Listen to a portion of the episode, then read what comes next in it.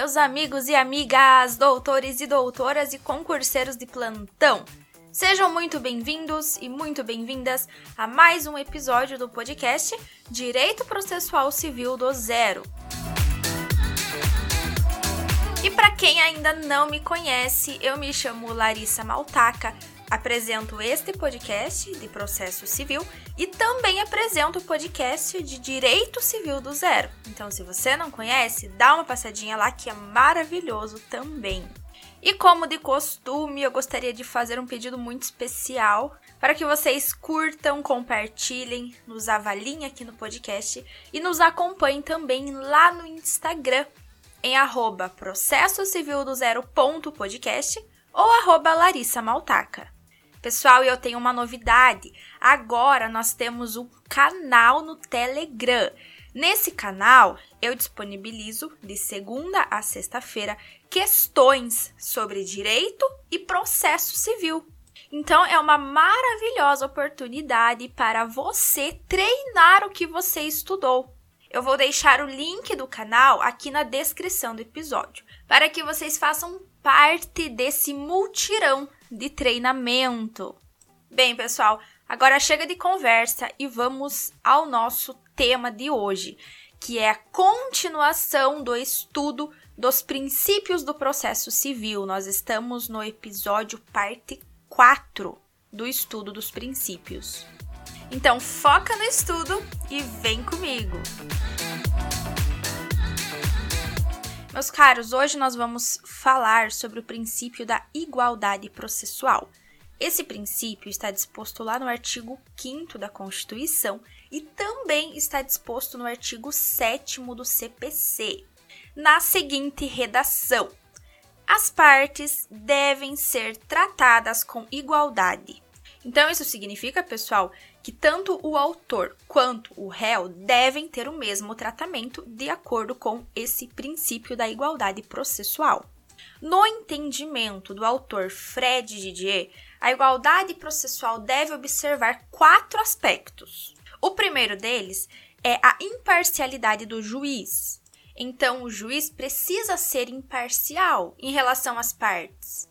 Ou seja, ele não pode favorecer uma das partes, ele deve tratar as partes de maneira igual.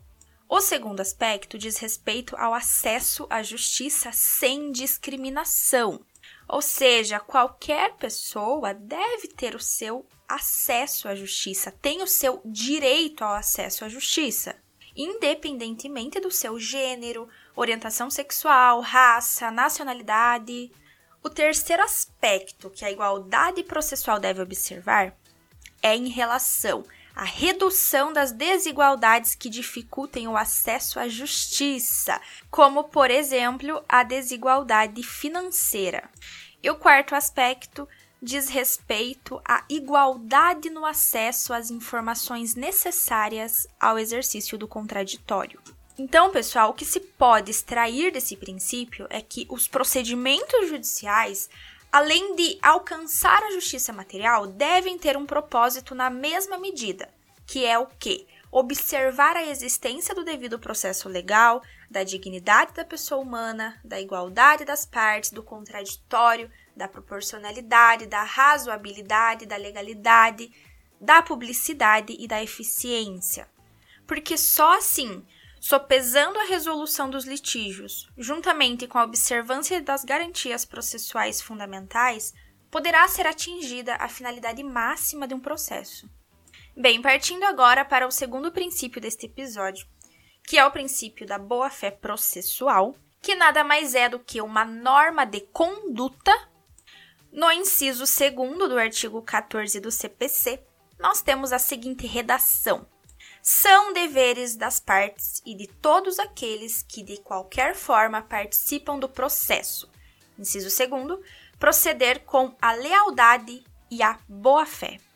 Pessoal, então esse princípio aqui ele é bem tranquilo, tá? Ele significa que não somente as partes envolvidas no processo devem respeitar a boa-fé, mas também todos que integrem esse processo. Todas as pessoas devem agir de acordo com o princípio da boa-fé, inclusive o Poder Judiciário. Então, o princípio da boa-fé garante a proibição do abuso do direito processual e ainda torna ilícitas as condutas processuais realizadas pela má-fé. Bem, partindo agora para o terceiro princípio deste episódio, nós temos o princípio da adequação e adaptabilidade do procedimento. De acordo com a doutrina, esse princípio pode ser visualizado em dois momentos. O primeiro momento seria o momento pré-jurídico, que seria como o informador da produção legislativa do procedimento em abstrato. O segundo momento seria o momento processual. E é nesse momento que é permitido ao juiz, no caso concreto, adaptar o procedimento para melhor se adequar à causa. Então, pessoal, esse princípio significa que se deve adaptar o processo ao seu objeto e aos seus sujeitos, através do que? De procedimentos e previsão de formas adequadas para atender às necessidades locais e temporais. Além disso, admite-se nesse princípio que ocorra a concessão de poderes ao juiz para que ele, dentro dos limites legais, exerça a adequação da forma mais correta ao caso concreto, para que seja conferido ao procedimento o rito necessário para a efetivação da atuação jurisdicional. Então, resumindo, pessoal, esse princípio nada mais é do que a adequação e a adaptação do processo às necessidades no caso concreto. E chegamos ao fim de mais um episódio, pessoal. Eu insisto, como nos outros episódios, que o que estudamos aqui não pode ser utilizado como a única forma de estudo. Temos a jurisprudência e a doutrina que nos auxiliam nos estudos. Este episódio teve como fundamento o livro O Curso Direito Processual Civil, volume 1, de Fred Didier Jr. Mas me contem lá no Instagram o que vocês acharam deste episódio. Foi bom? Estou esperando por vocês nos perfis de arroba processo civil do zero ponto podcast e arroba Larissa Maltaca. Bons estudos e até mais!